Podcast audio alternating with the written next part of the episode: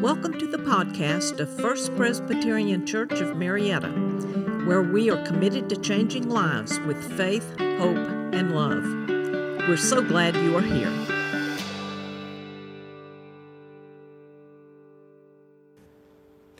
Our second reading is from the New Testament book of Acts, chapter 8, verses 26 to 40. Then an angel of the Lord said to Philip, Get up and go toward the south to the road that goes down from Jerusalem to Gaza. This is a wilderness road. So he got up and went. Now there was an Ethiopian eunuch, a court official of the Candace, queen of the Ethiopians, in charge of her entire treasury. He had come to Jerusalem to worship and was returning home. Seated in his chariot, he was reading the prophet Isaiah. Then the Spirit said to Philip, Go over to this chariot and join it. So Philip ran up to it and heard him reading the prophet Isaiah. He asked, Do you understand what you are reading? He replied, How can I, unless someone guides me? And he invited Philip to get in and sit beside him. Now, the passage of scripture that he was reading was this Like a sheep, he was led to the slaughter, and like a lamb silent before its shearer, so he does not open his mouth. In his humiliation, justice was denied him. Who can describe his generation? For his life is taken away from the earth. The eunuch asked Philip, About whom, may I ask you, does the prophet say this? About himself or about someone else? Then Philip began to speak, and starting with this scripture, he proclaimed to him the good news about Jesus. As they were going along the road, they came to some water, and the eunuch said, Look, here is water. What is to prevent me from being baptized? He commanded the chariot to stop. And both of them, Philip and the eunuch, went down into the water, and Philip baptized him. When they came up out of the water, the Spirit of the Lord snatched Philip away, and the eunuch saw him no more, and went on his way rejoicing. But Philip found himself at Azotus, and as he was passing through the region, he proclaimed the good news to all the towns until he came to Caesarea. The word of the Lord. Thanks be to God. Summer is almost here. In a few weeks, the schools will be out, and many of us will be off for our first real vacation in over a year. Some of you may travel by airplane, some will stay in comfortable hotels. I'm a fan of the hotel vacation. And I'll, I'll, tell you why. When I was in middle school, my parents decided it would be fun if we camped our way across the country. When you're 12 and you're trying to do your hair in a campground bathroom, fun might be an overstatement. But it was okay. It was good bonding time. Everything went fine until we hit western Texas. Which, if you've ever been to Texas, you know everything west of Abilene just turns brown. So for days, we saw nothing but desert desert in the morning, desert at lunch, desert in the afternoon, and desert all around our campsite at night. Now, when you take a minivan through the desert in, in the middle of summer, towing a camper and all your stuff, sometimes, not always, but sometimes the transmission dies. And there's nothing in the wilderness. There's no water, there's barely any life, there's certainly no auto mechanics. In an emergency, the wilderness is not the place you want to be. Some of those desert highways, you've been on them, you can drive for hours and never see another car. The gas stations are miles and miles apart. There are actually signs that warn you how far away the next gas station is. If you run out of gas, think that's where the horror movies come from. The wilderness is a place of death. And in Acts chapter 8, we learn that Philip has been called to the wilderness. So, who is Philip? Well, you might be thinking he's one of the 12 apostles of Jesus. You'd be wrong. Uh, there is a Philip in the gospel stories, but not this Philip. This Philip is a deacon in the early church. Later on, he'll be known as Philip the evangelist and you're about to find out why. after Easter, after that first Easter, the church begins to grow. It grows and it grows, and it's doing really well. The 12 apostles are so busy, they commission seven deacons to care for the congregation. Now, the backstory here is that there were Hebrew widows and Greek widows, and the Greek widows complained they weren't getting as much food rations as the Hebrew widows.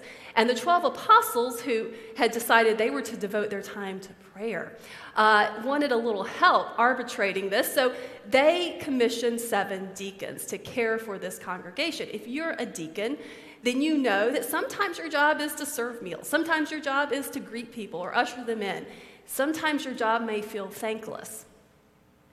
But it's important, it's important for the health of the congregation. Now, one of those deacons is Philip, another of the deacons is Stephen. And you might remember Stephen's name. He doesn't just care for the congregation uh, by serving meals, he shares his faith everywhere he goes. And he speaks so boldly that he's put to death for it. His death opens a floodgate of persecution against the early church. Not the death of an apostle, the death of a deacon.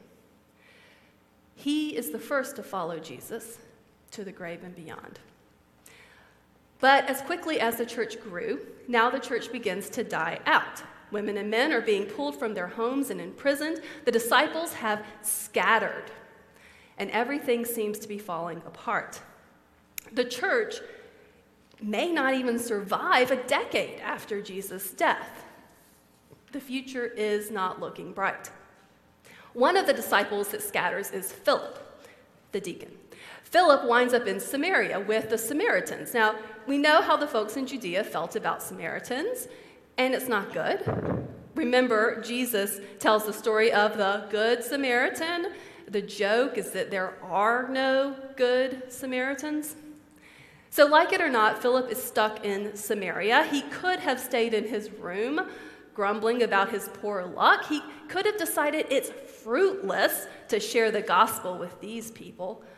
But instead, he goes out and he does what he's been doing all along. He tells people about Jesus. And the Samaritans believe. Philip is so successful at evangelizing Samaria that God decides to relocate him, and God has somewhere even worse in mind. God leads Philip into the wilderness. Now, remember, the wilderness is a place of death. It's a place you want to avoid. It's not the place you want to set up your church plant. You don't have to read a, a Barna Group article to know that if you're starting a new church, you look for three things location, location, location. You want to be far enough away from other churches that you're differentiated. You want to be in a visible area, preferably on a corner with a lot of traffic. And you want to be in a neighborhood whose vibe matches yours. The place you don't want to be is in the wilderness. But that's where God calls Philip to a fancy chariot on a dusty road. And in that chariot, what does Philip find? Well, again, if you're planting a church, you, you, might have a certain demographic in mind. You might hope for a newlywed couple starting their life together, or a young family looking for a church home, or, or maybe a well connected Judean whose network could be beneficial to the Jerusalem church. But Philip doesn't find any of these folks. Philip finds an Ethiopian eunuch. If you're wondering what a eunuch is, you're not alone. I taught this lesson to a youth group once, and someone raised her hand and said, Can you explain this word? And I thought, This is going to be awkward. Uh, a eunuch is a person born biologically male but who does not mature as a man. So this could be from something from birth or it could be by force. And in this case, we think it was by force. So you can imagine the, the, the, trauma, just physical, emotional, social trauma of that. Eunuchs cannot have children. They are unlikely to marry. They do not fit into social norms. We don't use the word eunuch anymore, though. We have other words to describe varieties of gender and sexuality, but all our words, our acronyms, are just new names for people who have been with us a long, long time. When this eunuch goes to worship, who does he sit with? He has no family. At Bible study, his friends might talk about their kids, but he has no stories to share. He could join the choir, but he'd be singing with the ladies. He's different.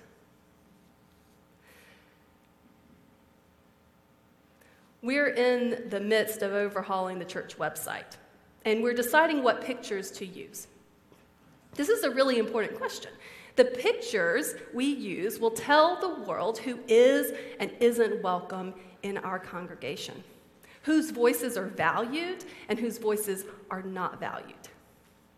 Church websites are often filled with smiling faces of cute children and wholesome looking families. We don't see a lot of photos of the sick, the grieving, the disabled, the lonely, the frail. There aren't a lot of photos of Ethiopian eunuchs on, on the cool church websites. He's not really a poster child for fruitful church growth, but maybe he should be. See, the wilderness is a terrible place to plant a church. It's a terrible place to be baptized. There's no water in the wilderness, but the eunuch finds water. And Philip, despite all odds, does plant a church, or maybe we should say God plants a church through Philip. Today, this unnamed eunuch is honored as the first Christian convert from Ethiopia. And the church in Ethiopia grew rapidly at this time. By the time the Catholic Church finally coalesced in the north, the Ethiopian church has long been thriving. See, when we see the wilderness, we see a place of death. But from that dust, our God brings forth life. You don't have to be a eunuch to be left out to be cut off. Maybe you're cut off by divorce or estrangement. Maybe you're cut off by deep, unyielding grief. Maybe you're cut off by physical challenges. Maybe your lungs are failing, your heart or your knees aren't working like they used to. Maybe you broke your ankle. It's harder to get around. Maybe you're coping with mental health, burnout, anxiety, addiction, isolation. Maybe you just feel like you don't fit anywhere. Or maybe you've pretended you're okay for so long that you've almost forgotten you're not. There are a lot of ways we can be cut off. The good news is that no matter how cut off we may feel, nothing can separate us from the love of God. And here in this place, we believe we are called, like Philip, to make space and to restore those who have been left out. This congregation does make space. I've missed seeing Bud Tufts. He used to sit in the front every Sunday morning. His family lived out of town, but he never lacked for a family here. He never sat alone because Helen and Harris Hines always saved him a seat right next to them, next to their family. Last fall, we had a visitor wander in on Stewardship Sunday, a local college student looking for a church home.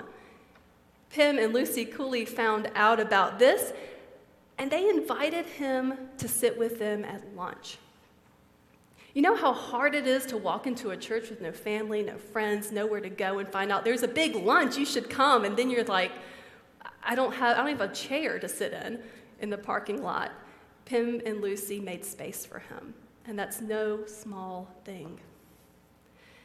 Some of the families in this church invite those who are alone to celebrate the holidays with them. Others make a point to send cards, letting folks know they are known and seen and loved.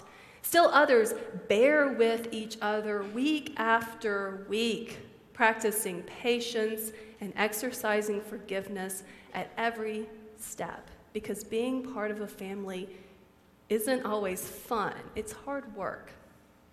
And this congregation makes space even for that. I hope we continue to make space. I believe God's love is deeper and more expansive than we can imagine. And I think Philip believes this too, because Philip didn't bail out in Samaria and he doesn't bail out in the wilderness. Philip will not be the arbiter of who God can or cannot love, or who God can or cannot save, or even who God can or cannot speak through. For Philip, Jesus' death is enough. It's enough for every body, no matter what form that body comes in. The early church doesn't follow the best church planning advice, it doesn't grow the right way.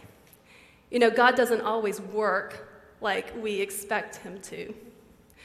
The church spreads south to Ethiopia and then east all the way across Asia Minor, every persecution weakens the center and pushes the gospel further and further out.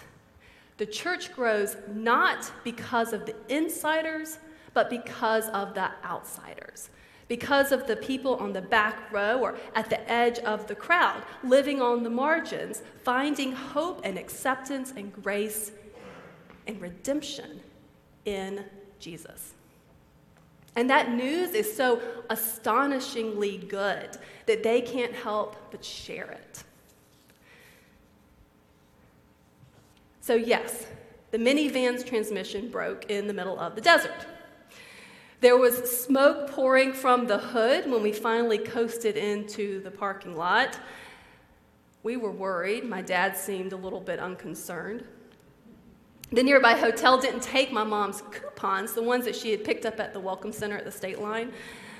But that didn't really matter because we were stuck. We weren't going anywhere.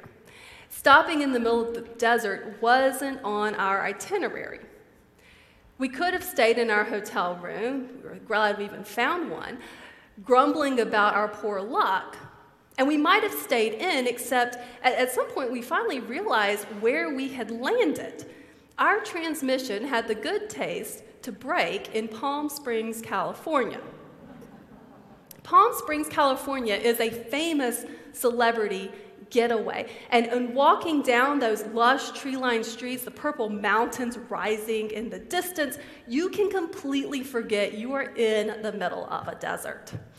We got to walk the same streets as Frank Sinatra and Walt Disney and Liberace, Shirley Temple, Dean Martin, and so many others. We toured celebrity homes. We had a blast. Maybe God led us there, or maybe it was the AAA map. I don't know. Either way, the day was a reminder for all of us that when we think all hope is lost, if we continue to trust God, to grow where we are planted, to make space for whoever, whatever comes along. If we stay open, we just might find life, and not just life, but joy in the wilderness. And when we do, we will leave that place of death, giving thanks and praise. Amen. This podcast is a ministry of First Presbyterian Church of Marietta. Come join us Sundays at 189 Church Street, Marietta, Georgia, or visit us online at fpcmarietta.org.